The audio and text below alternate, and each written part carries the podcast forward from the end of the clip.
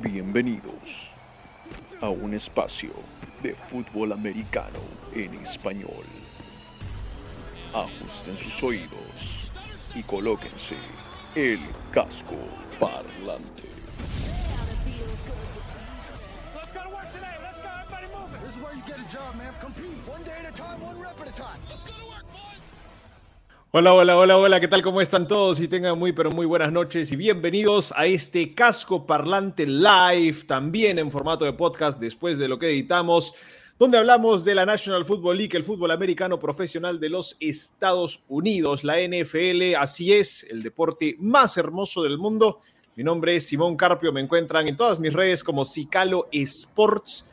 Y junto conmigo el día de hoy sí nos falta una pierna en este usual trípode que traemos en casco parlante, pero de todas maneras está con nosotros uno de los pilares. Y él es mi querido Rodstad, Rodrigo Delgado de Mole Rod. Rodstad, ¿cómo estamos en esta linda noche previa a la semana 7? Muy buenas noches para. Encantado de estar con ustedes. Por supuesto que nos, todos los que nos ven. Y efectivamente, pues nos falta una pieza. Hay que mandarle ahora Memo. ¿Avisó? ¿No avisó? Bueno, más tarde nos enteraremos por qué nuestro querido amigo David Thornberry no está presente, el pragmático, que siempre se caracterizaba por estar puntual y que de seguro algunas mujeres fanáticas van a estar llorando su ausencia el día de hoy. Seguramente habrá algunas viudas de Thornberry ahí en los comentarios, pero hay que contarles, hay que contarles por qué Thornberry no se encuentra y así ustedes lo pueden molestar en sus redes sociales, usualmente arroba de Thornberry en Twitter, fríguenlo ahí. Eh, es cumpleaños de David Thornberry el día de hoy. ¡Yay!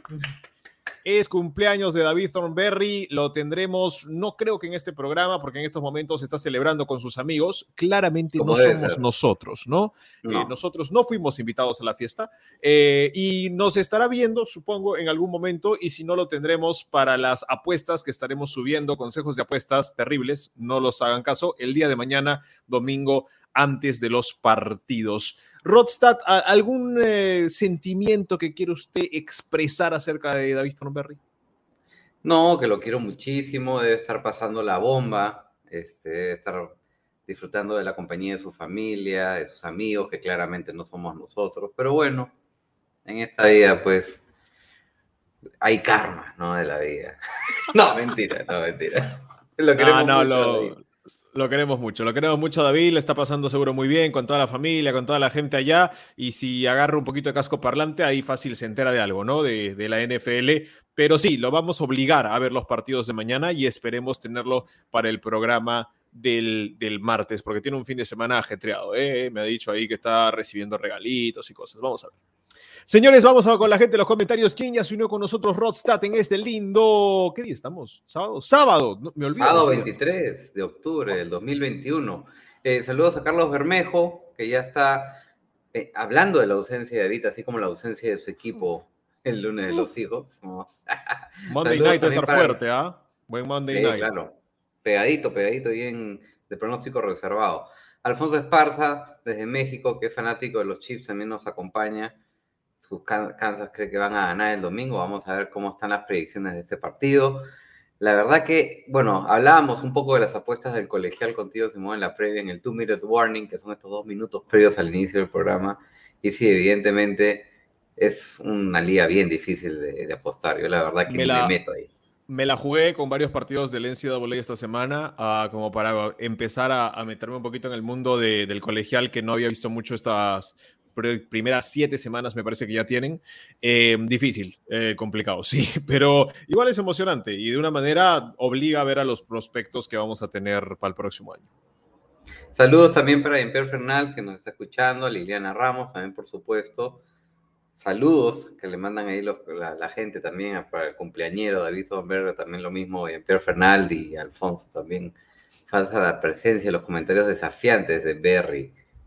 Me gusta, mira, ahí le pusieron el diminutivo Berry, me gusta. Me gusta, ¿eh? el Berry, el, el Watacapitus Berry, ¿no? Algo, algo el, así, ¿no? El Berry Berry. El Berry Berry, ¿no? De ahora en adelante, señores, el Berry. Gracias, Alfonso Esparza, por eso lo necesitábamos. Um, mucho amor por Dyson Berry, me parece perfecto. Ahora vamos a ver si tienen amor por nosotros, muchachos, porque Con Rodstad hemos preparado los picks para esta semana, señores, vamos a estar eligiendo nuestras predicciones para los partidos de la semana 7. Les traemos 8 en los cuales vamos a explayarnos y claramente como no hay David Thornberry, Rodstad tiene rienda suelta para decir lo que quiera y todo el tiempo que quiera. hay equipos en bye week, les recordamos, los del bye week antes de, darte pase Rod, y ahí te cortaste un poquito. Excelente movimiento de manos en esa toma. Ahí está, ya, ya te descongelaste. Buenísimo. Bueno, les quería contar los bye weeks primero. Los Bills de Rodstad, semana libre. Los Cowboys, semana libre. Los Vikingos de Minnesota, semana libre. Los Steelers de Pittsburgh, semana libre. Los Cargadores, los Chargers de Los Ángeles, semana libre. Y los Jaguars, que vienen de Londres, semana libre. Creo que es la semana libre con más equipos en semana libre. Así que tomen en cuenta eso también para...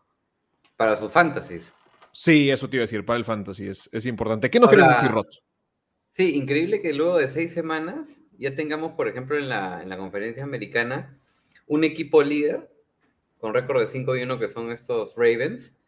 Y ahí tenemos a cinco equipos con un récord de 4 y 2. Y hablamos de los Chargers, los Titans, los Bills, los Bengals y los Raiders. Y después tenemos a un grupo de creo que son cuatro, con un récord de 3 y 3. O sea, como que en la FC cualquier cosa puede pasar, mientras que en la NFC la cosa está un poquito más cuajada, ¿no? Porque tienes a los Bucks, a los Rams, a los Cardinals, a los Cowboys a los Packers, que son cinco de siete que creo que son bolo fijo para entrar a postemporada hasta el momento, y te quedan dos posiciones para yo considero cinco equipos. No sé si estás de acuerdo conmigo, Simón. Los Panthers, los Vikings, los Saints, los Bears y quizás los 49ers. Sí, puede ser. dejando de lado lo que es la NFC este, ¿no? Siempre. Ya, lo, ya estamos acostumbrados. Pasa uno y no pasa nadie más. Pero el problema de eso es de que de ahí se enfrentan entre ellos casi al final de la temporada y de repente uno tiene récord ganador porque le ganó a los demás. Lógico. Oye, ¿cómo va a decir Carlos Bermejo que, que la falta de mi internet es por, el, por Berry? Ya, no le vamos a decir David, ya no vamos a decir pragmático. Sí, te falta Berry. Es el Berry. es el Berry Perry. Es el Berry Perry. Ok, vamos señores con los picks de la semana 7. Primer partido que vamos a analizar, en verdad no mucho, es el del Washington Football Team contra los Packers en Lambo. Este partido no lo vamos a hablar mucho porque estábamos demasiado de acuerdo en la previa. Ambos vamos, y yo lo voy a decir primero, para mí, Packers. Rodstad. Packers por 10 puntos, 29-19, a una defensa que está permitiendo 31 puntos por partido. Y bueno, el récord de, Lambo Field es inapelable, ¿no? También. Especialmente en Green Bay. Y cada vez que se hace más friecito, eh, se hace más difícil también jugar allá cerca, cerca a Canadá prácticamente, ¿no?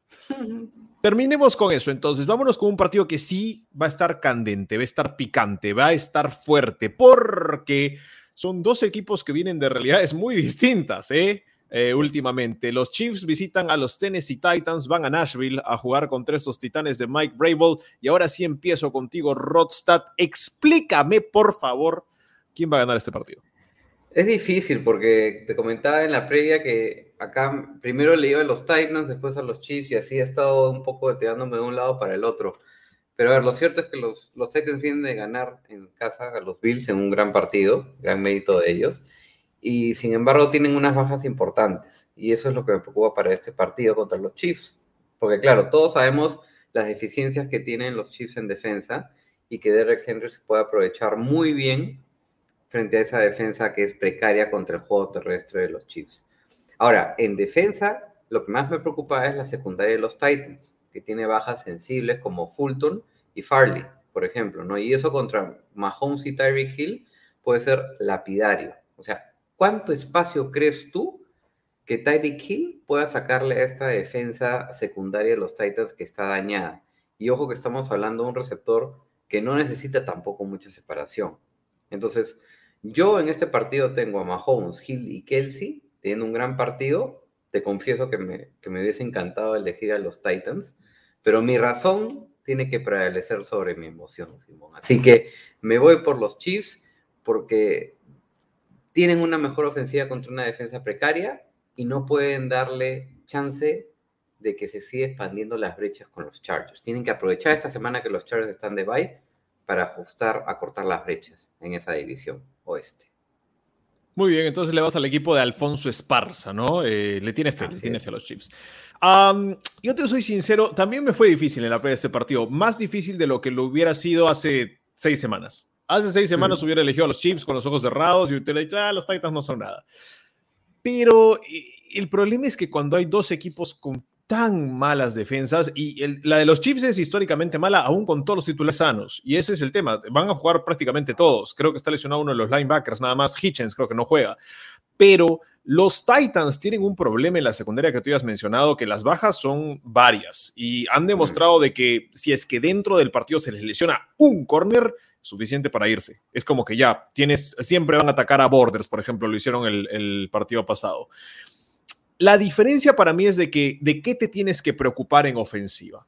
Eh, los Chiefs tendrían que preocuparse de Derrick Henry y los Titans tienen que preocuparse de Mahomes. Ellos dicen de Mahomes, pero la ofensiva no está tan bien y, y Mahomes no está tan bueno como el año pasado y no sé qué cosa. Y, y ahí yo comencé a pensar, ¿por qué la gente dice eso de Patrick Mahomes? ¿No? ¿Por qué es de que estamos hablando tan mal de un jugador que tal vez es el mejor de la liga? Y de ahí dije, este es el problema. La gente no está viendo los números, está viendo el partido y hay algunos errores puntuales, pero los Chiefs siguen siendo séptimos en yardas por acarreo, segundos en más yardas totales por partido, líder en touchdowns por aire y primero en conversión de terceros downs en toda la NFL con más de 60% de conversión en tercera oportunidad. Es una locura. Los Mm. Bills están en 50 y a parecer hacen casi siempre los terceros downs y si no en cuarta. Entonces, creo que no hemos tomado en dimensión de que más allá de que los Chiefs jueguen muy mal en general y la defensa tiene mucha culpa de eso, la ofensiva sigue siendo increíble. Entonces, los Titans no los pueden parar y los Chiefs tienen que parar una vez a Henry. Eh, me parece que una es suficiente y me quedo con una predicción que, que- que- que me gusta para esta semana. Creo que esta es la primera ver. semana en semanas consecutivas que Patrick Mahomes no lanza, no lanza intercepción. Ok, bueno, es, es- Mahomes no lanza intercepción. es una, es una predicción sensata, creo, sobre todo por lo que veníamos hablando de la defensa de, de Tennessee. Y tú mencionabas algo muy importante. Si los Titans, teniendo a Fulton y a Farley, los Bills le lanzaban a todos los receptores, a Sanders, a Diggs, a Beasley, imagínate sin ellos, ¿no? Yo creo que estamos bien, yo creo que empezamos bien con el pie derecho, Simón, estando de acuerdo en que los Chiefs se pueden llevar este, este partido. Me parece ¿Qué dice perfecto. la ¿Qué dice la gente? ¿Qué dice la gente roto? A ver, eh, bueno, Jean-Pierre Fernández se está adelantando, eh, menciona que si los Niners llegan a playoffs sería un milagro para él, pero todo puede pasar. Eh, Cristian Jamón, este está como, como, como Ham, el, el, el, el, como el fullback de los Vikings o el... Oye, end. Me gusta, ¿ah? porque si tú agarras jamón y queso, haces unos triples buenos, a unos Haces sándwiches un ahí. mixto buenazo, ¿no? Sí, sí, derretido todavía. Le pones, lo pones a la, ahí al horno, derretito. Le va a los Packers, ciertamente. Bueno, Carlos Bermejo, fijo partido peleado, claro que sí. Muy, muy entretenido para ver. Y cree que le va a los Chiefs de más 3.5. No se atreve a menos. Bueno, te soy sincero, Carlos. Yo por ahí estaba viendo el más 11.5 de los Titans y no me sentía seguro. Wow, wow, wow, wow. Alfonso Esparza, bien, Ro, tú sí sabes. Esperemos que saquen el partido, pero con estos Kansas nunca se sabe. Yo creo, mira, estos errores tras errores que han venido siguiendo Kansas, yo creo que en un momento ya se tiene que cortar el caño. Y la defensa En la ofensiva sí, en la ofensiva Sí. sí. Claro, y en la defensa, no nos olvidemos que en el partido pasado, en la segunda mitad, Washington no pudo hacer ningún punto. Entonces. Algo, alguna mejora pareciera que se está viendo. Y Liliana, esta vez iré con los Titans. Mírala. Uh, le va, co- le va a Derrick. Igual, igual Roger, Titans, ambas defensas malas. La ofensiva de los Chiefs viene con bajas. Hmm. Eh, la verdad, no le veo muchas Creo bajas. más bajas Recuperan- tiene Titans, ¿ah? Sí, sí, recuperan la línea ofensiva los Chiefs. ¿ah? Eh, vuelve Zuni. eh, por el lado derecho ya decidieron que Niang es el, el titular. Y lo pueden proteger a Mahomes. Hasta ahora lo pueden proteger. Vamos a ver. Solamente para hacer una mención antes de pasar al siguiente partido, ya me llegaron los picks de, de Berry, ya, no, ya sabemos de quién estamos hablando. Eh, él ha elegido también a los Packers, en el partido de los Packers Washington, y a los Chiefs. O sea, estamos de acuerdo en este partido de los Chiefs también. Perfecto. Ahí está Berry, dando sus picks de manera microondas, porque él es mayor. Eh, vía microondas los ha mandado Tom Berry. Eh, saludos a, también a Pedro Carpio que nos dice, ¿el mejoró el sonido? Sí, ya, ya mejoramos el sonido, al menos de mi parte, estaba terrible, ahora, ahora está, está mucho mejor. Gracias. vamos con el siguiente partido, mi querido Rod, porque el siguiente partido se juega en Miami. Juegan los Dolphins contra los Falcons uno de los partidos menos atractivos de la semana, probablemente. lo siento por los hinchas de Falcons y Dolphins, si hay alguno por ahí. Yo voy a dar mi pick ahora y este es el partido que más problemas me ha dado en elegir a uno, porque a los dos no, los, no les confío nada. No lo quiero. Ni, ni el dinero del pan. No, imposible. Me quedo con los Dolphins, Rodstad. Me quedo con los Dolphins. Sí, sí, sí. Y, entiendo que los favoritos en este partido son los Falcons y eso que tienen que viajar a Miami, ¿ah? en las apuestas al menos. Em, creo que hay cierto momento en que tú ves que las cosas van mal y corriges. Y de ahí va a haber un momento en que la corrección va a tener un efecto. La semana pasada hubo un cambio total en la línea ofensiva para los Dolphins. Cambiaron a los tackles por los guardias, movieron todo, trajeron un novato, lo pusieron de left tackle, hicieron de todo. Y no, no funcionó necesariamente la semana pasada. Los Jaguars pudieron llegar un poquito a Tua, pero en realidad protegieron bastante bien los Dolphins en Londres a, a Tua por más de los cambios que hicieron. Yo creo que esta semana sí va a funcionar. Y esa es para mí la clave de por qué gana el partido los Dolphins. Si tú está protegido, Tua tiene tiempo para pensar y buscar su receptor, los Falcons no pueden cubrir a nadie. Esa es la realidad. Mm. Y creo que el movimiento que han hecho, y te cuento un poquito para la gente también entienda la línea ofensiva de los Dolphins, tenías a Austin Jackson, pick de primera ronda del año pasado de left tackle, lo movieron a guardia izquierdo. Eh, Hunt, que era el, el tackle derecho, también traído hace un par de años, lo movieron a guardia derecho. Y pusieron a tackle derecho a JC Davis y pusieron de tackle izquierdo al novato Eichenberg que es el que se trajeron de Notre Dame. Notre Dame, fábrica de linieros ofensivos. Una bestia los que vienen de Notre Dame, increíbles. Y bueno, han tenido que cambiar al centro porque se lesionó Dieter y trajeron a Manx, que bueno, más o menos, no está muy bien, ¿no? Pero creo que después de probarlos contra Jacksonville, y esa era la estrategia de Flores, los probamos. Ahora sí vemos cómo van a jugar. Ahora sí vemos contra los Falcons, contra un pass rush un poquito más animado. Vamos a ver cómo va. Y creo que es el mejor pareo que pueden tener los Dolphins en la temporada, los Falcons, un equipo que más allá de que tienen una ofensiva interesante, armas interesantes, em, defensivamente son una desgracia. Entonces, creo que los Dolphins pueden aprovechar eso y voy con tu consejo de fantasy esta semana era Jalen Waddle. Me gusta Jalen Waddle esta semana para, para tener un buen partido.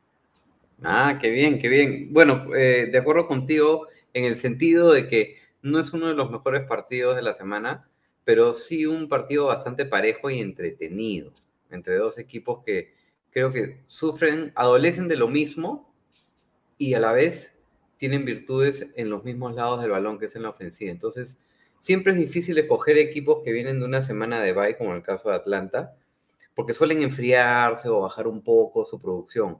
Sobre todo cuando veíamos que la ofensiva de los Falcons ya estaba empezando a engranar y entrar en racha, ¿no? Y se vio como contra los Jets ya involucraban a Kyle Pitts, ya veíamos bastante de Kyle Pitts y, a eso se le suma lo de Cordell Patterson y ahora regresa Calvin Ridley. Entonces, los Dolphins vienen de una dura derrota contra los Jaguars en Londres. Su ofensiva está puesto 32 en yardas por tierra y puesto 28 en yardas por aire. No sé por dónde le puede hacerle daño esta defensa de los Falcons, porque tampoco, o sea, la defensa de los Falcons es malita, pero la ofensiva de los de los Dolphins tampoco no es que sea tan bueno. Así que creo que, a diferencia tuya, se vamos a mover por Atlanta esta vez. Creo que la semana de descanso les va a venir bien para revisar lo que han venido haciendo mal y reconfirmar en lo que sí son buenos, que es en el juego aéreo. La defensa de los Dolphins no ha mostrado ser lo que fue el año pasado. Los Falcons son buenos lanzando el balón. Y la defensa de los Dolphins contra el juego aéreo está puesto 30, no, 29 de la liga. ¿no? Ya te he mencionado un poco cómo, es, cómo Pitts funciona como una buena, una buena válvula de escape para Mary Ice, como le dicen a Matt Ryan. Y junto a Ridley y Patterson, creo que van a tener a la defensa de Miami bastante entretenida. Yo veo un partido en los cuales los Falcons sorprenden 35-28. Ahora, ojo. Lo que, alto alto puntaje, ¿ah? Alto puntaje. Es que me, me gusta lo de los Falcons, el hecho de que Matt Ryan en los últimos tres partidos ha lanzado ocho pases de touchdown y ninguna intercepción. Pero por otro lado, veo unos Dolphins que ya han perdido cinco partidos seguidos y digo, en algún momento tienen que ganar. Y a pesar de que tú dijiste inicialmente que los Falcons eran favoritos, yo he visto muchas predicciones en las cuales la mayoría está yendo a los Dolphins. Entonces ya me estoy preocupando un poquito. no, pero bueno, me, me, me quedo con, con, Atlanta igual. Es el partido que más bifurcación ha tirado, ¿ah? creo yo. ¿Qué nos, dice, ¿Qué nos dice el chat?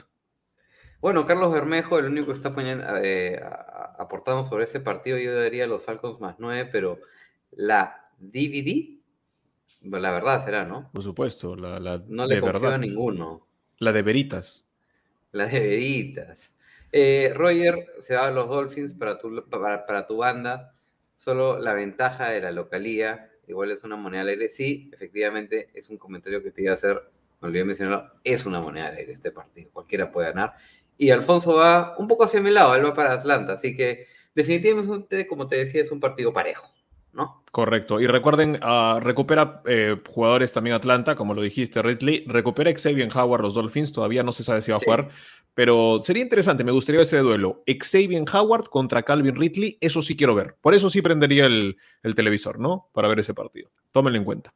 Señores, nos vamos al siguiente partido. El siguiente partido no lo vamos a discutir y ya saben por qué. Se juegan los Patriots contra los Jets en Nueva Inglaterra. Este es un partido que en mi opinión es más parejo de lo que muchos creen. ¿eh? Ojo, ojito, ojito. Voy a elegir a los Pats, elijo a los Patriots, son un mejor equipo. Los Jets probablemente no los voy a elegir todo el año y nada más. Pero ojo con las lesiones en la defensa de los Pats puede estar más cercano a este partido de lo que creemos, Roto. Mira, yo tengo a los Pats ganando este partido 25-17 y te voy a decir una de por qué es parejo y una por qué no es parejo. La primera del por qué no es parejo, los Jets no le ganan a los Pats de visita desde el 2010. Y la que puede ser parejo es que los Patriots esta, esta temporada no saben lo que es ganar en casa aún han perdido los cuatro partidos y solamente han ganado dos de visita. Entonces, la cosa está un poco al aire también. Sí, de acuerdo contigo, es más parejo de lo que en el papel parece ser, ¿no? Sí, y, y creo que también le ayuda a los Jets que jugaron tan mal en el primer partido que solamente queda corregir, ¿no? Lo mal que jugaron eh, ese primer partido. O sea, peor no pueden jugar. Y solamente para hacer un poco la recapitulación, eh, de los picks de, de, Berry. Él también le está yendo a los Dolphins eh, para este uy, partido. Uy. No ha puesto, no me, ¿por qué? ¿Por qué uy?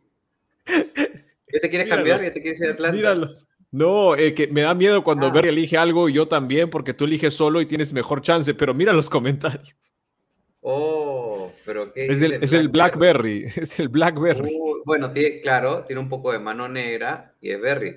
Excelente, excelente Pedro Carpio. ¿ah? No solo eso, no solo eso, Rod, sino también que es como de esa época, ¿no? Thornberry disfrutó mucho más el Blackberry que nosotros, ¿no? Claro. Sí, yo, yo llegué a también, pero claro, el boom. No, él, él, seguramente fue su. Él. él estuvo en la cola de lanzamiento. Claro, él, él estaba con su carpa, ¿no? Afuera de la tienda esperando. Eh, bueno, me imagino que para este partido también le da los pads. No me lo he puesto en, en, en, el WhatsApp, pero me imagino, no creo sí. que sea como Jean-Pierre que le va a los Jets, ¿no? Que se está matando de risa, pero creo que es más para fastidiar tantísimo. Ojo, en la línea en el Jets Patriots, para los que quieran apostar, está en 7. yo la veo exactita, ¿eh? así que cuidado, cuidado. Yo ¿Qué más nos dice la gente de los. Yo los voy a involucrar en mis apuestas. Uy, uy, uy, eso está interesante. ¿eh? Ojo, mañana ponemos apuestas, las ponemos temprano, 9 de la mañana, 10 de la mañana, ahí salen las apuestas para que tengan ustedes un par de horas de reírse de nosotros y poder hacer las suyas propias, ¿no? Es más o menos lo que hacemos. Claro. Liliana, con los Jets, mentira, padre, obviamente. Perfecto. No te asustes, les agradezco, no te asustes, Simón. Les agradezco el apoyo en estos momentos difíciles. Claro que sí. Ay, muchachos, vamos con el siguiente partido. Este sí lo vamos a discutir, lo vamos a discutir a fondo, porque es uno de los partidos también que ponen en duda nuestros conocimientos de fútbol americano. ¿ah? Por momentos uno, uno, uno pensó una cosa, otro pensó otra y lo vamos a hablar ahora. Juegan los Giants en casa en uh, East Rutherford, New Jersey. Hermoso estadio. Ya, ya me pegaron la otra vez cuando dije, no me gusta. No, hermoso estadio, es perfecto, es lindo y la zona es hermosa. No, no, no te va a pasar nada. Eh, contra los Panthers, que son un equipo que viene un poquito mal. Rodstad, ¿con quién te quedas en este partido? A ver, lo, estábamos conversando también fuera de, del programa. Partido que será de muy pocos puntos. Acá ese, ese, es otro partido que voy a incluir en mis apuestas. Sinceramente dudo que pueda volver a elegir a los Giants, ¿no? A pesar de que sí, efectivamente, David en su casa y tú ahorita puedes estar pensando, ah, pero lo tenía como la sorpresa del NFCS y a todo lo que quieras. Ya, bátame, bátame, bátame, lo recibo, lo acepto y, y pecheo. Y creo que cualquier persona que pueda elegir a los Giants Guru, eh, está loco, ¿no? Eh, tanto Jones como Darnold empezaron bien el año, pero la semana pasada estos dos quarterbacks fueron lo peor de lo peor que hubo en la liga para mí. Pero si tuviera que elegir entre ambos, me iría más por Darnold. Este partido es solo para ver qué defensa juega mejor, ojo, y para mí es la de Carolina, un poco lo que conversábamos, ¿no? Elijo a Carolina más por las falencias en ofensiva de los Giants que por virtudes de Carolina. Ambos equipos tienen bajas, pero para mí la más importante es la de Andrew Thomas en los Giants, este liniero ofensivo. La defensa de los Panthers creo que va a llegarle a Jones bastante, y ojo que ahora sí juega Stephon Gilmore. Yo tengo a los Panthers ganando 23-20 este partido. Um, me parece que no juega Stephon Gilmore. ¿ah? Está activo, ¿ah? Está activo, pero lo pusieron fuera para este partido, me parece. Ya salió de la, de la, lista de lesionados, pero no lo han. De lo último que revisé, si puedes echarle una mirada ahorita, eh, mientras yo digo tonterías, eh, a ver, chécalo, porque yo lo, tengo, yo lo tengo como que no, como que no va a estar para este partido. Y, y es más, si sí está, eso mejora mi argumento. A ver, ¿cuál sería tu argumento si es que estuviese? El tema es de que yo le voy a los Panthers también, no tanto porque me parece una locura lo de los Giants, sino porque creo que estos dos equipos son un poquito más parejos de lo que creemos si es que todos estuvieran sanos, eh, pero no lo están. Entonces las bajas son más por parte de los gigantes. Los Panthers igual tienen sus problemitas, hay que decirlo, y los han tenido durante toda la campaña, pero para mí hay una clave, una clave muy importante, que la mejor unidad en todo el partido, en mi opinión, es la secundaria de Carolina. Y es gracioso porque yo tenía a Gilmore no jugando. JC Horn está fuera, es tu novato de primera ronda. Justin Barris, tu safety titular, está fuera. Y yo igual revisé todas las unidades de los distintos partes de los dos equipos y la que más me gusta es la secundaria Carolina, porque Dante Jackson es un buen corner. AJ Buye eh, eh, terminó siendo mejor corner del año hace dos años, no es, no es cualquier señor. CJ Henderson ya tuvo dos semanas para aclimatarse y en ranura CJ Henderson es muy bueno. Rashan Melvin sería titular eh, corner de ranura o de, de níquel en cualquier equipo de la NFL. Y Jeremy Ching es una bestia. Entonces, los Panthers creo que tienen una fortaleza en la defensa que es de que te pueden presionar al contrario. Tú lo mencionaste, la ausencia de Andrew Thomas va a golpear a los Giants. Pero el problema de los Giants es que perdieron sus armas, se quedaron sin Saquon, ahora tienen un problema en receptor, me parece que tal vez juegue Slayton y el segundo receptor va a ser Dante Pettis, no hay Kadarius Tony, eh, no va a jugar tampoco Goladay, entonces pierdes mucho, pierdes mucho de lo que tú pensaste que tendrías este año, se le ha ido encima a todos los Giants y esta defensa, eh, la vi, es la segunda mejor en tercera oportunidad y para colmo es la que la tercera que menos primeros downs permitió por aire. Entonces, uh -huh. yo, si Jones tiene que ganar el partido por aire, tal vez tenga un partido como el anterior y no tanto como los que antes tuvo esos que cuidaba el balón y que no cometía errores. No, ahora si lo tiene que ganar, va a tener muchos problemas. Los Giants lo mejor que pueden intentar hacer es correrle a los Panthers y eso también está difícil porque no tienen su mejor corredor. Efectivamente, Simón, lo que mencionabas es correcto. Stephon Gilmore para mañana no va a jugar, no viajó para, con el equipo, a pesar de que ya está, o sea, está como para ponerse a, a tope. Para de la lista de lesionados ya salió. Esa era la parte importante. Así es. Sí. Así es, así es. Y bueno, David también le está yendo a los Panthers para este partido. ¿Qué dice no, a los Giants no le va a ir nunca, Berry Berry. Miguel Abonce, quien saludamos en el partido anterior, le va a los Patriots, pero no crea que sea por, por siete. Y en Pierre Fernández le va a los Panthers. Carlos Bermejo, algo me dice que Giants llega al Lapset. Invoco el poder del gurú. Mm. Wow. Esperemos que no estés de acuerdo, porque si no, se caerían varias apuestas, incluidas las mías. Pettis. Sí, Dante Pettis, ¿no? Que es ahorita como el segundo receptor de los Giants con las ausencias que han tenido. Después de Eh, todas las utilizar- ausencias. Sí, ¿no? Es más, creo que Devontae Booker es mejor receptor en estos momentos. No sé.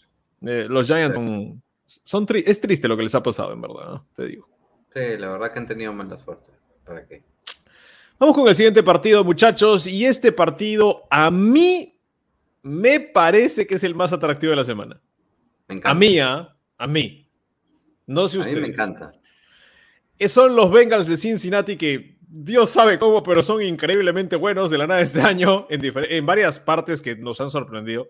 Y juegan contra los Ravens en Baltimore. Ojo que los Ravens no sé cuántos partidos en casa ya tienen consecutivos Rod o van a tener. Eh, estaba viendo el calendario y me sorprendí. Creo que tienen como cuatro partidos ellos en casa. y Este es Cuatro. el, el segundo, ¿no? O el tercero. Así es. Desde Eh, esa racha empezó desde los Colts.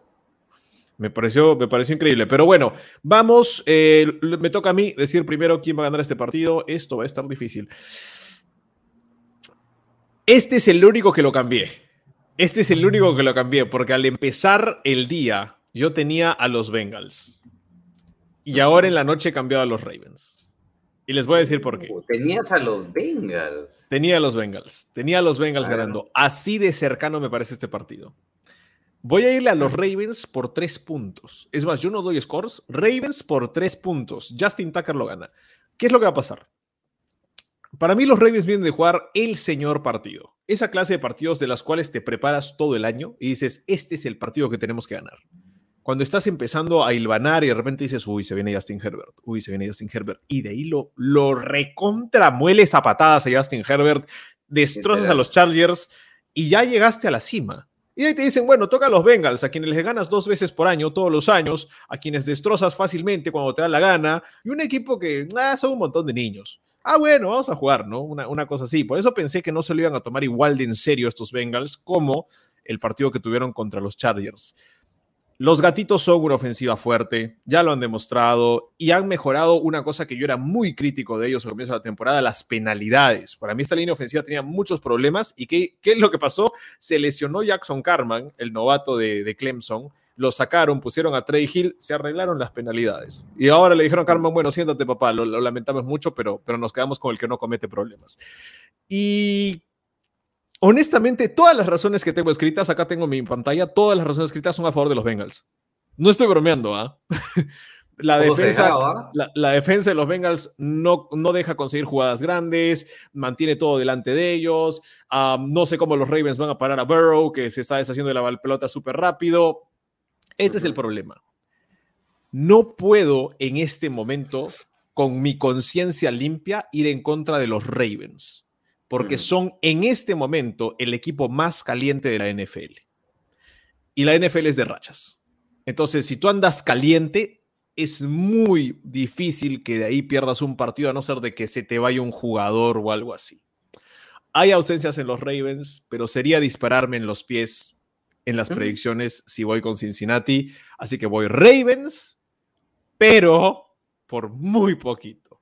Rod. Sí, estoy, estoy de acuerdo contigo, Simón. A mí me encanta este equipo de los Bengals y se los he venido diciendo semana tras semana, ¿no? Muy buenos en ambos lados del balón, pero efectivamente, al igual que tú, no puedo dejar de lado el momento por el cual están pasando los Ravens. Eh, sinceramente, lo, lo que le hicieron a los Chargers a mí me dolió muchísimo y, y fue suficiente para elegirlos para este partido. Pueda que Joe Burrow tenga muchas armas en ofensiva, pero los Ravens es uno de los cuatro equipos de la liga que no le permitió a ningún receptor recepcionar para 100 o más yardas aéreas en esta temporada. O sea, yo creo que acá le van a poner el pare a Jamar Chase. Recordemos que a este equipo de los Bengals no le va bien cuando se enfrenta a buenas defensivas. O sea, perdieron contra los Bears. Y esta defensiva de los Ravens, vaya que es complicada, con las ausencias que tiene y todo lo que quieras. Ahora, por otro lado, Joe Burrow no le ha podido ganar a ningún jugador, ganador del Heisman, aún. Y Lamar lo ganó. Entonces, ahí hay un datito interesante. Lamar Jackson también nunca perdió en su carrera contra los Bengals. Su récord es de 5 y 0. Y no conoce de derrotas en el mes de octubre. Tiene un récord de 9 y 0. Ahora, lo que sí le voy a decir a la fanática de los Bengals para que se quede un poco contentas, a pesar de que no los estoy eligiendo, es que sí veo a su equipo quizás colándose a postemporada este 2021. ¿Por qué? Las seis veces que han empezado la temporada con un récord de 5 y 2, desde el 90, han entrado a postemporada. Para mí lo ganan los Ravens, estoy de acuerdo contigo, Simón, pegadito, 27-24, y David también los está eligiendo para este partido. Ahí está. Creo que igual son los favoritos, ¿no? ¿Qué, qué dice la gente al respecto de esto? Alfonso Esparza le va a los Ravens, anda con una racha increíble, está de acuerdo lo que mencionábamos, el momento, lo importante que es. Carlos Bermejo, la verdad que me da mucho miedo este partido. Aún así hice una combinada con Ravens más 7. Me parece que Ravens gana, por, pero por poco. Yo creo que estás bien cubierto con ese más 7, Carlos. Sí. Y en Pierre Fernal, Ravens, ya les dije Lamar MVP. Los Ravens sin Lamar no ganan. Bueno, naturalmente, pues Lamar tiene mucho que Sí. ver. en ¿Quién es el suplente de Lamar? Creo Ravens. que es este Brett Huntley, está de suplente de Lamar. ¿Quién será? Era Brent Huntley el año pasado y honestamente Puede no, ser Rodrigo no Delgado, Simón Carpio y David Thornberry. o sea. no me daba mucha confianza.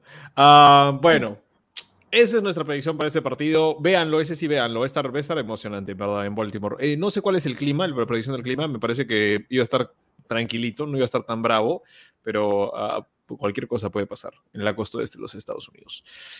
Señores, pasamos a otro partido que no sé si está. Uy, mire, de frente, menos tres de frente. ¿Cómo es Ya esto? puse. No, pues es Jesucristo. que, es que lo que pasa es que como he estado viendo en los comentarios. de Ya le estás quitando tres puntos a los Raiders. No, que están usando, que están usando el, el más esto, más esto. Entonces, creo que me parece inteligente poner en el membrete del partido cuál es el favorito pues, del partido, ¿no? Y por Ponlo entre, ponlo entre- ponlo entre paréntesis, porfa, para que no Ah, se, no se confunda. Así, así la gente sabe cuál es el, la línea, ¿no? Claro, claro, claro. Esa era mi intención. Ahí está, buenísimo. Lo vamos a arreglar ahorita. Perdón. No, está bien, ahí está bien, está perfecto. Buena iniciativa, me gustó. Ahí está, para que sepan cuál es la línea también, ¿eh? Ahí lo tienen Ajá. claro. Eh, señores, juegan los Raiders y juegan en casa, en Las Vegas, en Allegiant Stadium contra los Eagles. Eh, buen partido, va a ser un buen partido, por supuesto. Y nos va a decir el señor Rodstad quién se lleva este partido. Mira, me encantaría elegir a los Eagles para este partido, pero te por una razón no lo voy a hacer. No entiendo por qué hasta ahora los Eagles no acarrean más el valor y aprovechan las armas que tienen en el juego terrestre. La fanaticada ya los abuchea por ello. Y si hay un equipo al cual le puedes acarrear el balón, es a este equipo de los Raiders. O sea, recordamos en el partido contra los Bears, los, Bears le, los dominaron por tierra.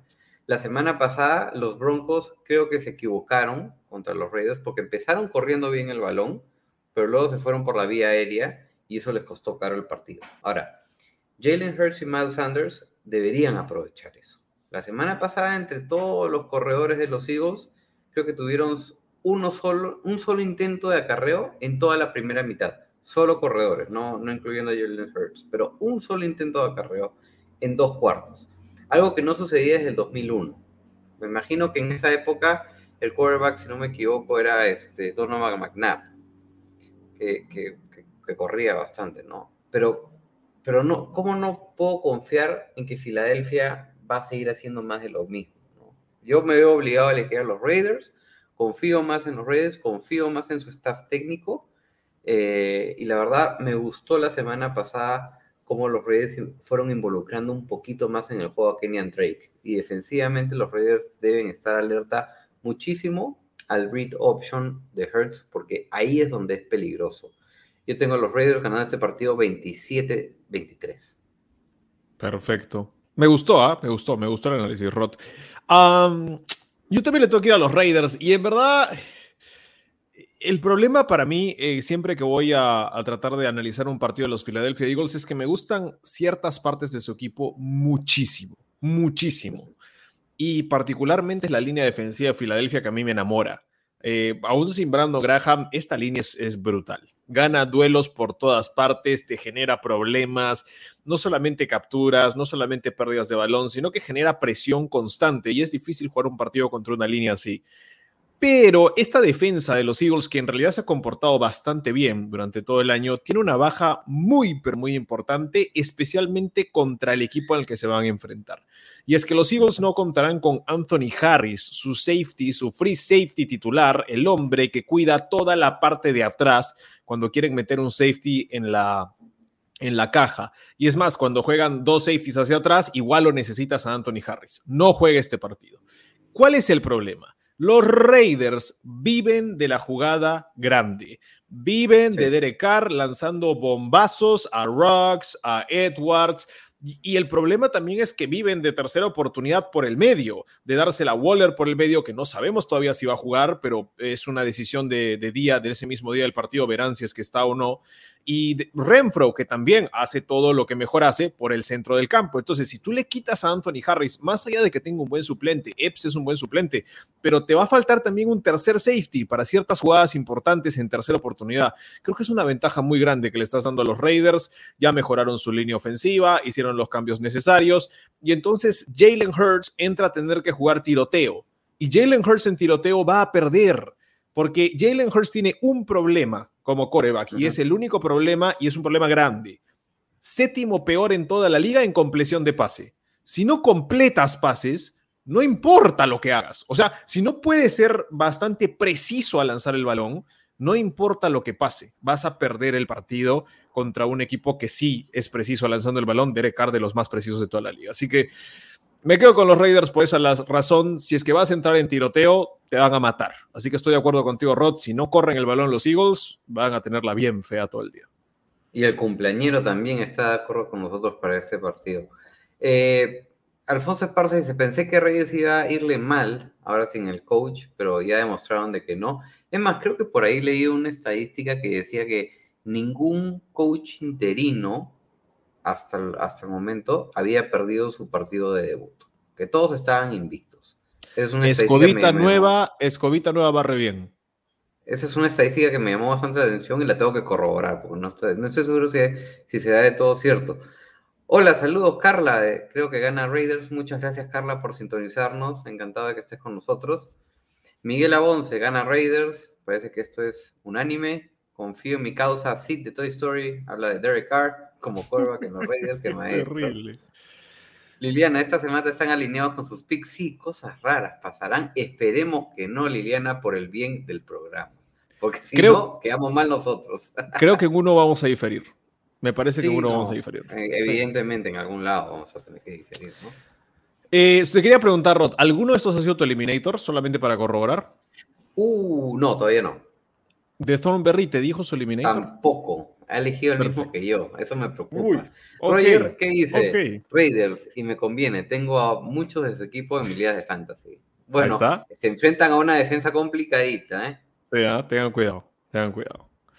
Señoras y señores, ojo al siguiente partido y este es Lions que tienen que visitar a los Rams de Los Ángeles. No solamente se pegan un tremendo viaje los de Detroit, sino que no han podido ganar hasta ahora y tienen que viajar contra uno de los mejores equipos de la liga. Por eso no vamos a hablar mucho al respecto de eso. Eh, elijo a los Rams y es más, son mi eliminator para esta semana. Me quedo con los Rams para mantener la buena racha Rodstad. Muy bien, yo también le voy a los Rams y creo que va a ser un partido de 31-14 y básicamente acá quiero simplemente mencionar lo que viene haciendo Cooper Cup, anotando ya siete touchdowns en lo que va la temporada. El año pasado solo anotó tres y ya tiene siete. Increíble lo que está haciendo Cooper Cup. David Thornberry también le va a los Rams. Perfecto, no hay mucho que decir ahí. Comentarios de la gente. Que no invoquemos a los poderes de Haley Berry. Le dicen Blackberry, Halle Berry. No, ya se la tomaron con el compañero, ¿ah? Terrible. Ni, por, ni por su santo lo respetan, por el amor de Dios. Señores, vamos, con el siguiente partido. Otro partido que dijimos, bueno, hablar de esto también se ve un poquito denso porque miren cómo está la línea. Miren la línea. Cardinals eh, contra Texans, esto es en Arizona, que van a estar jugando. Viajecito corto igual, ¿ah? de Houston a, Arizona no es muy largo. ¿Quién gana, Cardinals o Texans, Roth? Tengo que ir por el equipo que tiene al quarterback, que tiene el mejor porcentaje de pases completos de la liga, 73.8%, el más alto de su carrera para Keller Murray. Cardinals 33-13 y son mi eliminator de esta semana, conjuntamente también con el de David Thornberry. Ojo, esta vez David Thornberry ya no es el eliminator, hay que ser sinceros, estas últimas semanas ha estado acertando todo, ni siquiera le han cubierto, ha hecho un gran trabajo y tal vez es porque Rodstad y él han decidido hacer los eliminators juntos, no sé por qué, están de la manito, pero, pero está funcionando. Hay que, contrarrestar el, poder maligno. Me parece muy bien. Hay que, hay que limpiar un poquito el lado oscuro. Yo también le voy a los Cardinals. eh, creo que no hay mucho misterio acá, muchachos. Si no voy a decir ni por qué. Ya, miren la línea. O sea, si no voy con los Cardinals, ¿qué? O sea, tengo in- información, insight information ahí, ¿no? Eh, Sí. me han contado de que justo Kyler, no sé, no durmió ese día, ¿no? Una cosa así, no. Está, está- está mal del los- estómago, ¿no? Sí, está ¿no? resfriado. Los Este, Cardinals. Sí, Liliana también le está yendo a los Rams en el partido anterior. Sería de locos que ganen los Lions, efectivamente. Lo mismo Carla. Miguel Abonce, eh, yo dije la semana pasada que Cardinals son los nuevos Kansas City Chiefs. Míralo, pues. Ahora, Eh, ojo, un al- dato sí. interesante.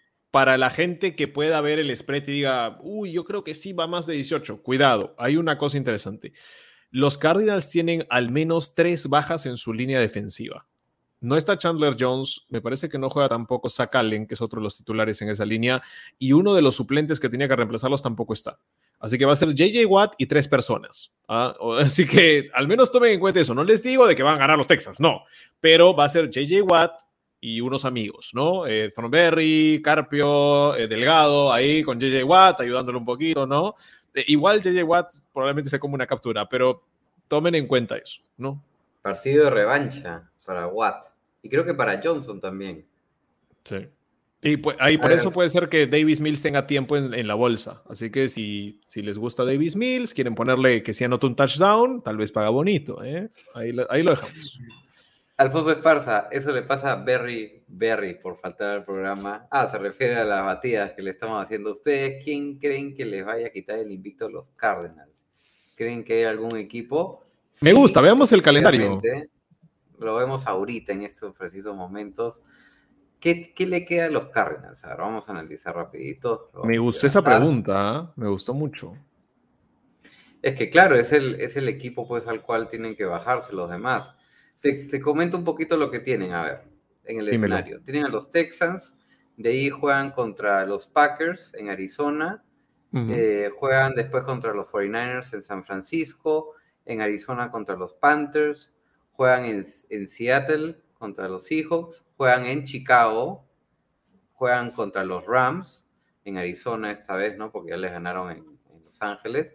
De ahí se van a Detroit, de ahí reciben a los Colts y de ahí en la penúltima viajan a Dallas. Ese partido va a estar bien interesante y finalmente van a recibir nuevamente en la 18 a los Seahawks. Mira, de esos, para mí, los que pueden ser una complicación son los Packers, los Sí. Bears. Rams y Cowboys. Lo interesante es que los Cardinals, como vienen, van a ser favoritos en todos los partidos que has mencionado, Sí, menos en Dallas. sí, porque es en Dallas. probablemente, ¿no? Porque es en Dallas. Pero el resto de partidos probablemente sean favoritos. Dependiendo cómo lleguen, ¿no? A esas alturas ambos equipos. ¿Qué más dicen? A ver, Carlos Bermejo, yo creo que como dijo Blueberry, ah, pobrecito. No, hoy día le han dado su regalo de santo, han sido los apodos de los fanáticos. En algún episodio, probablemente los Lions ganen algún partido, pero no será este, efectivamente. Sí, sí, sí. sí. Jean-Pierre Fernal, Murray se fue de juerga con Urban Meyer. No, si me lanzas ese dato, pongo en este momento el, el dinero. el ¿no? Insider Information. Terrible. El Adam Schefter peruano. invicto. Para Miguel también opina que los Cowboys le pueden quitar el invicto. El 2 de enero ganan los Cowboys en Arlington. Alfonso Esparza. No sé por qué siento que le va a quitar el invicto a un equipo que anda súper mal. Hmm, podrían ser Depende- estos Texans, esperemos que no. Depende de las lesiones. Muchas veces hay, hay momentos en que se te va la mitad del equipo por una semanita. Em, cuidado con el siguiente partido, porque con los Packers es en semana corta. Con los Packers va a ser Thursday night. Y creo que en Thursday night más experiencia en partido de prime time tiene Aaron Rodgers que Murray. Así que por ahí podría ir la cosa. Mm, no descarto, no descarto que porque van a estar mucho pensando en un partido, justo el anterior los agarren. Ojo con los Colts visitando a los Cardinals en Arizona antes de que los Cardinals piensen en los Cowboys. O Ojito con incluso los 49ers, ¿no? Ese partido también fue medio complicado para ellos. Para Eliana, los Packers les pueden quitar el invicto. Y para Carla pueden ser los Cowboys o los Packers. Estamos de acuerdo, estamos de acuerdo, muchachos. Bueno, bien. vamos con el siguiente partido, por favor, mi querido Rod. Ahí está. Qué bonito. Ese partido es el de los Buccaneers en casa. También una línea amplia, más de 10 puntos. Se enfrentan a los Bears de Chicago. Y empiezo yo, y esto es muy sencillo. Eh, ganan los Buccaneers. Este sí lo analizamos, ¿por qué? Porque teníamos que elegir ocho partidos. Eh, así que elegimos este. Los Buccaneers ganan a los Bears, y para mí es esta la razón. Si los Bears juegan con los Buccaneers este partido en cualquier otra situación, con las bajas que tienen los Bucaneros en este momento, yo te diría, oye, puede llegar a ser interesante.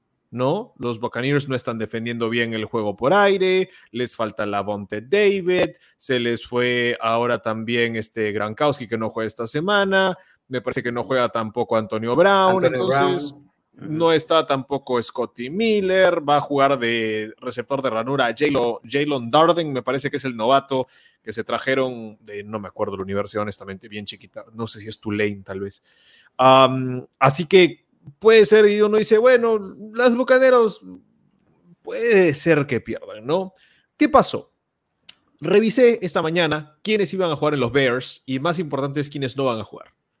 La mejor unidad es la de los, los defensores. La los Bears tienen una defensa increíble. El problema es de que no juega a Kim Hicks, su mejor liniero defensivo. No juega Robert Quinn, un buen linebacker que ayuda con el pass rush para que sea más peligroso Khalil Mack. y no juega Tashon Gibson, su strong safety titular. Entonces tú le estás diciendo a Tom Brady, suplente, suplente, suplente, atácalos. Eso es fue fulminante. Tom Brady va a decir, ok, ¿dónde no está Gibson? Ahí, perfecto. ¿Cómo se llama ese niño? No sé, ahí lanzo. Y se acabó el partido. Y si no tienes a Robert Quinn viniendo, doble bloqueo a Mack y se acabó porque Hicks tampoco viene por el medio. Es el problema de los Bears esta semana. Creo que hubieran tenido una enorme mejor chance. No que vayan a ganar, pero la línea sería 6, no 11. Si es que no les faltaran tres titulares claves. Y es más, en mi opinión, tres de los mejores seis jugadores de su defensa no están en este partido. Entonces, ahí, ahí ya, ya muy difícil. No, y, y a Brady le encanta justamente atacar al punto débil del equipo contrario en las defensas, ¿no? Eh, nada que profundizar acá, los Bucks tienen servida en casa todo. Eh, no volveremos a ver a Sleepy Tom, como lo bautizaron el año pasado cuando pensó que tenía un down más en ese partido contra los Bears. Eh, va a llevar su Red Bull ahora, lo ha prometido para no quedarse dormido. Los Bucks son un mejor equipo en todas sus líneas y Tom Brady está jugando el mejor año de su carrera hasta el momento. Los números que está teniendo este año lo, evidencian, por lo menos. Ahora, independientemente de que los Bucks vayan a ganar este partido, yo sí quiero decir una cosita. Creo que este va a ser un partido de statement, ¿no? Para Justin Fields. Sabemos que los Bucks defienden muy bien contra el juego terrestre, están débiles en el juego aéreo y Justin Fields se podría lucir y tiene que demostrar que está listo para liderar este equipo de los Bears, no solamente en lo que resta de la temporada, sino en los años a venir a futuro. A este equipo de los Bucks se les puede lanzar el balón. Así que Fields tiene que aprovechar eso. Yo tengo los Bucks sí ganando este partido 30-20, aunque me parece un poco amplia la línea. Para eso, Fields va a tener que entonces tomar en cuenta una cosa, que existe Allen Robinson. No le he estado lanzando mucho necesariamente y es el mejor receptor de los Bears. Muchos piensan de los que mejor corre rutas en toda la liga. Entonces, si vas a seguir lanzándole pasitos a Mooney y a Goodwin, eh, chequeate a Allen Robinson de vez en cuando. Fields, mira a Allen Robinson, que, tienen problemas en la secundaria de los Buccaneers. Mooney, porque también, es su, preferido. Pues, Y porque lo tengo en un equipo de fantasy. Chequeale un poquito. Ayúdame. un poquito. David también le va a los Bucks. La gente le da los Bucks. Creo que todo el mundo le da los Bucks. Va a ser bien, más parejo de lo que parece. Carlos Bermejo ¿Me da alguna espina que los Bears le van a complicar a Brady? Sí, claro, puede ser, pero aún así le va a ir a los Bucks. Y bueno, Carla dice, Brady tiene una suerte, tal vez gana Tampa. Tal vez, me, me pienso wow. Tal vez me, pasa. Yo creo que está un poquito más seguro. Mira la línea. Sí, claro, la línea es un indicativo medio engañoso, pero vamos, si es altísimo es porque por lo menos en la simple pueden ganar. Quizás es complicado con, con el spread pero no con la simple. Señoras y señores, nos vamos al partido de Sunday Night. Este partido se juega domingo por la noche y es entre los Colts de Indianapolis que tienen que viajar hasta la otra costa para jugarse en San Francisco contra los 49ers. La línea está en cuatro, una línea interesante. Y bueno, este partido lo va a comenzar Rodstad. Señor Rodstad, los 49ers, sus 49ers, ¿qué va a pasar? A ver, regresan una semana de bye. Los Colts vienen de tener una victoria dominante sobre los Texans en casa. Creo que va a ser un partido bastante bueno y muy parejo. Ambos equipos tratando de avanzar el balón por tierra. Aún no sabemos con claridad quién va a ser el quarterback de San Francisco. Solamente espero que lo de Garópolo se mantenga firme. Y por eso voy a elegir a los 49ers en casa. Eh, Jonathan Taylor va a tener un partido sólido, pero confío más en la defensa de San Francisco para mitigarlo e impida que pueda tener ese partido explosivo que le permita a los Colts ganarlo. Nick Bosa lidera esta defensa con cuatro capturas de quarterback, ocho tackles para yardaje negativo. Los 49ers en ofensiva seguirán confiando, en, a mi entender, en Divo Samuel para hacer avanzar el balón, eh, aunque Ayuk aún está en, el, en deuda, eh, pero sí lo veo teniendo un partido interesante, al igual que Laia Mitchell. Eh, ciertamente yo creo que la ofensiva más va a recaer en la creatividad de Kyle Shanahan eh, para que estos tres jugadores puedan permitirle a San Francisco llevarse la victoria. O sea, y, me gusta lo que los 49 suelen hacer eh, en partidos de prime time, ¿no? y, suelen venir mejor después de una semana de descanso. Ahora, ojo, claro, ¿no? Que si ni Lance ni Garópolo juegan el partido, clarísimamente la victoria va a ser para los Colts. Yo tengo un marcador de 20 y 17 para los 49ers en este partido. Me gusta que vaya con su equipo, señor Rodstad. Me gusta. que le tenga fe. y me gusta que por fin estemos en desacuerdo. Yo voy a ir con los Colts. Yo voy a ir con los Colts. Y les digo por qué el tema de los Niners, y si juega Garópolo, han dicho va a ser el titular para esta semana. También salieron en el programa de los gemelos Bennett. Me parece que Martelo salió a decir algo como que, ah, en un partido Garópolo dijo, ay, no, soy, estoy, estoy un poquito dolorido, no quiero jugar. Y, por eso perdimos un partido con los Pats. Se, mandó fuerte, ¿ah? se mandó fuerte eh, Martelus en esa, me parece. Pero, o, o fue el otro Bennett, me parece que fue el otro Bennett el que dijo eso. Pero eh, en general creo que los Niners para mí, esta temporada han perdido la capacidad de hacer jugadas que te cambian el partido. Son una clase de equipo que te ganan por demolición, por cansancio. Te tienen que correr el balón 50 veces encima para que al final hayan alguna corrida grande. Normalmente te van a lanzar el paso exacto y normalmente te van a pasar te van a dar un pase largo, es difícil. Y defensivamente, este dato encontré y eso es interesante. Los Niners han jugado cinco partidos todo el año, tienen una intercepción. Y en cinco partidos tienen un fumble forzado y recuperado. Nada más. Es más, en esos cinco partidos solo tienen 11 capturas. Es uno de los más bajos de la liga en realidad. Entonces, yo digo, estos Niners no tienen chispa, no tienen fuego, no, hay, no hay una manera de realmente venir de atrás para ganar un partido o dominar completamente un rival. Van a jugar siempre cerquita, a no ser de que sea un equipo malo, ¿no? Un, un, Jaguars o algo así. Claro. El problema que también tengo es que salió el reporte de lesiones y Trent Williams, su mejor línea ofensivo, está dudoso. Y probablemente no esté. Y Kinlo no estar, el tackle, el tackle defensivo. Entonces, cuando pierdes parte de lo que te hace mucho tu identidad, y la identidad de los Niners es buenas líneas, buenas líneas, y ahí demolemos, y ahí demolemos. Creo que por eso elijo a los Colts, es por las falencias de los Niners, porque si hablo de las falencias de los Colts, honestamente, he hablado de esas falencias todo el año y igual ganan o pierden y ganan o pierden, ya son un hospital andante y se les puede ir un jugador y dicen, no importa, sacamos otro y, juega más o menos igual, ¿no? No hay mucha diferencia en los Colts y por eso me gustan los Colts en este partido. Y como dijo en los comentarios alguien, eh, haciendo alusión a Garópolo, no tengo confianza tampoco en, en Jimmy, pero yo tampoco me, aventuraría a llamarlo así, ¿no? Eh, un poquito, un poquito agresivo, ¿no?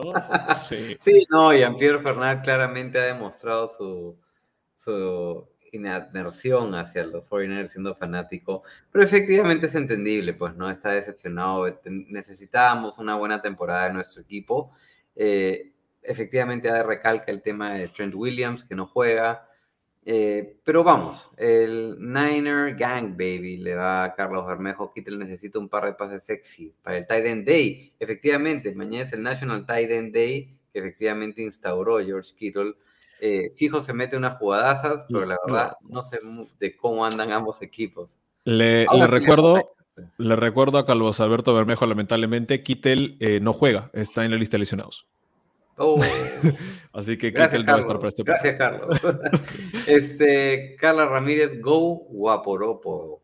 Guapo, Guap- guapo, me imagino, Guaporopo. claro. Supongo que es Guaróporo. Claro. Guaporopo. Liliana también le da los Colts, Miguel Abonce le da a los Niners. Es un partido pegado. Ahora, lo Sí. que a mí me da tranquilidad es que David le va a los Colts. Uy. No, cuando, cuando David tiene fe en los Colts es terrible, ¿ah? porque le tiene fe cuando no tiene que tenerle fe a ese equipo. No sé por qué. Te dice, no, Así odio, odio a Carson Wentz. Carson Wentz es horrible. Arr, soy Yo creo, yo creo que gruñón. está eligiendo, yo creo que realmente está eligiendo más a los Colts porque no quiere que su equipo esté más al fondo de la tabla de la división, ¿no? Y efectivamente los vamos a analizar ahora, Simón. Así es, señores, nos vamos con el partido del Monday Night. Es el, part- es el partido de los Seahawks contra los Saints. Esto se juega en Seattle con los 12. Ahí van a estar seguramente tristes. Eh, son favoritos los Saints por cuatro y medio. Increíble. Así que vamos con este encuentro. Yo empiezo rapidito, mi querido Rodstad. Dale. Me quedo con los Saints. Surprise. Surprise, Carlos Alberto Bermejo. Me quedo con los Saints. Es que, la verdad, ah, eh, busqué de manera con datos poder decir, no, ganan los Saints. Y no encontraba manera. Era como que decía, o sea, sí sé lo de la defensa de los hijos y bla, bla, bla, pero dije, los, los Saints tienen a James Winston. Es como tener una moneda al aire, ¿no? ¿Cómo voy a elegir a James? Bueno, finalmente decidí que no voy a elegir por James a los Saints, sino porque los Saints tienen la mejor defensa en yardas por acarreo de toda la liga. No en yardas totales por tierra, por partido, sino por acarreo. Entonces, más allá de que Alex Collins no se sabe si va a estar para el partido, hoy día Pete Carroll dijo, bueno, lo estamos viendo, parece que sí, eh, y Carson ya está fuera, eh, están con corredores suplentes. Él fue la clave por la cual los Seahawks tuvieron un partido semidecente la semana pasada. Dices, ah, mira, Collins está corriendo bien, entonces Gino Smith tiene tiempo para hacer algunas cositas. Si es que no pueden correr y no van a poder correr los Seahawks, toda la responsabilidad cae en las manos del señor Gino Smith y se enfrenta a la séptima mejor defensa en tercera oportunidad. Mejor dicho, Gino Smith Interception. Eso es el nombre del partido y por eso creo que los Saints van a ganar por los errores de Gino Smith, porque si hay un coreback que es peor que James Winston, es Gino Smith. A ver, los Saints vienen descansados, recuperando algunos elementos, y los Seahawks vienen de sufrir una dura derrota contra los Steelers en Pittsburgh. Ahora juegan en casa y reciben efectivamente a Nueva Orleans, que tiene el mejor récord de la NFL viniendo de una semana de baile en el 2011. Su récord es de 7 y 3. Ahora, yo los voy a elegir también. Carlos Bermejo eligió a mis Niners y elijo a sus Saints.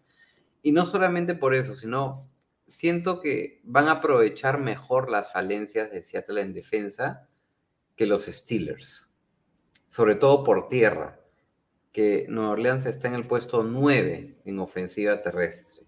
Y Seattle, la defensiva 30 deteniendo el juego terrestre. Entonces, para mí, veo que Alvin Kamara va a tener un gran partido. Es la opción más buscada por Winston en los pases. Lidera el equipo en yardas por tierra y generalmente a este equipo le va bien cuando a Camara le va bien. Entonces, yo tengo una predicción de que Camara va a carrear para más de 90 yardas en este partido. Los Seahawks no son tan reconocidos por presionar al quarterback y así Winston lleva 8 touchdowns y 0 intercepciones cuando no se le presiona. La única razón por la que Seattle se acercó a los Steelers la semana pasada fue porque efectivamente, como decías tú, Simón, acarrearon bien el balón con Collins. Y considero que la defensa pues, de los Saints, como bien tú decías, también es muy buena deteniendo el juego terrestre. Está segunda en la liga. Para mí lo ganan los Saints también 24-17, cosa contraria a lo que dice nuestro querido Berry, que le da ¿Qué? a los Seahawks. Así ¿Por es, qué? Para que veas. Para ¿Qué que clase veas. de razón o, o cuestionamiento ha logrado para ir a los Seahawks? Quizás por eso no quiso estar y nos mintió de que era su santo, porque no tenía razón para elegir a los Seahawks. Lo, lo pidió de regalo de cumpleaños, qué cosa. No sé. Pero a ver, vamos a ver qué nos dice el público. Este, Jean-Pierre Fernal, bueno, sigue dándole, chancándole a Shanahan, ¿no? Tan apático que puede ser, los jugadores no quieren ganar por él. Claro, cuando hace dos años, pues lo amaban, pues, ¿no? Porque Sí, el mejor coach de la liga era, ¿no? Mejor, mejor coach de la liga. más. El datazo es si James toma su clonazepam, todo tranquilín y no Ahí hace está. locuras. Además de los jugadores que regresan, lo hacemos tranquilamente, dice Carlos Bermejo y Liliana Ramos va, los hijos ya no son confiables. Es verdad. Desde que perdieron, desde que perdieron a su piedra angular de Wilson, Obviamente. cualquier cosa puede pasar. Y para apoyar tu argumento, Rod, del juego por tierra, ya ahora totalmente sana toda la línea ofensiva de los Saints. Ya están de vuelta todos los titulares, ya no hay ninguna baja y creo que eso, eso también va a cambiar, va a cambiar mucho la, la situación. ¿no? Perfecto. Señores, es la semana 7 y sí, yo- no parece una semana tan emocionante, no parece una semana de, las más tranquilas que hemos Rodstad. ¿Es porque no está Thornberry o es por los partidos? Debe ser un poco de los dos. Efectivamente, David le pone un, un tono distinto al análisis de los partidos, nos pone a veces en jaque, pero, pero debe ser también las semanas que se nos vienen. Son, son semanas donde vemos que ya hay, ya sabemos qué esperar de cada equipo, esperamos que lo que esperemos efectivamente se tangibilice en el terreno del juego del día de mañana y esperemos que los picks que hemos dado en la gran mayoría nos vaya bien en lo que estamos de acuerdo los tres. Y tomen en cuenta que al menos tres equipos que son muy buenos en la NFL en estos momentos, hablamos de los Bills, hablamos de los Cowboys, hablamos de los Chargers, están en semana libre, ¿no? De los peores, los Jaguars están abajo y de ahí los, meh, los Vikings y los Steelers, digamos, están también de semana libre. Entonces, eso cambia un poquito los, los pareos. Han visto, yo no había visto líneas tan amplias hace muchas semanas, en tres partidos, cuatro partidos, las líneas son absurdas, ¿no? Entonces, eh, vamos a ver, vamos a ver, porque esta semana puede ser tumba, tumba quiniela para muchos, ¿ah?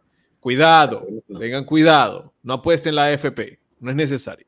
no, no hay necesidad. Bueno, señores, así estamos entonces. eh, casco parlante. No me olvido de nada. Hay saluditos, saluditos, por supuesto. Saluditos. Rodstad, ¿a quién saludamos antes de irnos?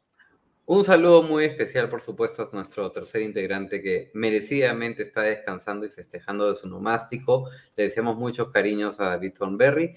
Lo único sí, espero que su equipo el día de mañana no gane y que el mío sí gane. Así que un abrazo muy grande a la distancia, mi querido Blueberry, Blackberry, Berry, Berry, Berry, Halliberry. Yo también le voy a mandar un saludo a David Thornberry. En verdad lo queremos mucho. Y eh, por más de que nos gustaría que si estuviera acá, sabemos de que también es bueno, es bueno celebrar, pasarla lindo. Entonces, nada, le mandamos un beso, un abrazo desde acá. Y esperemos de que ya venga el martes, ¿no? Resaqueado, no me importa, pero que venga el martes para poder analizar la semana de NFL. Sería muy bonito. Y eh, recordarles a toda la gente, por favor no se olviden de seguirnos en nuestro canal de YouTube, suscríbanse, aprieten la campanita de notificaciones y también, por favor, eh, chequeen nuestros programas porque tenemos consejos de fantasy los miércoles y los domingos en la mañana, ahora que no hay Londres, tenemos también este, consejos de apuestas para que vean un poquito cómo estamos yendo nuestras apuestas. Rodstad está rompiéndola, pero chequean ahí, les mostramos el gráfico, les mostramos cada fondo cómo está yendo y así ustedes pueden alentar a quien, a quien deseen. Cerremos con los comentarios de la gente. Han estado dándole con, con palo, creo, a Con palo, con palo. Saludos a todos, buenas noches y saludos a Superberry que faltó hoy. Super Eh, Roger, Liliana, los hijos con Wilson tampoco eran muy confiables. Uy, du- Un dolor. saludito de Jean-Pierre Fernal para él también. Un saludo para Tommy Jerry. Tommy Jerry. Le metió ya otra dibujo animado. Le metió 200 soles en las apuestas. Muy tarde, Simón. Rica las combinadas con Rams, Cárdenas, es el, la- el parlay. Yo siempre digo, no apuesten hasta el mismo día de los partidos. ¿Por qué? Hay lesiones que uno no puede prevenir. Y es como que, ah, no, sí, ya sé qué va a pasar. ¡Pum! Se lesiona el coreback. ¿Qué haces? Tengan cuidado. Strawberry le han puesto también. Blueberry, Ahí está. strawberry, raspberry, todo berry, berry, berry. Y saludos también para ti, Carla. Muchas gracias. Muchas gracias por los buenos deseos. Que espero que te haya gustado el programa. Simón, ha sido un gustazo. Cierre usted, por favor, el programa como usted sabe. Muy bien, mi querido Rod. Entonces, nos vamos, muchachos. Gracias por estar con nosotros. Esto ha sido Casco Parlante previa de la semana 7 y hasta el martes, donde veremos si es que lo que dijimos tenía sentido o no. Adiós. Mucha suerte, cuídense, disfruten el domingo.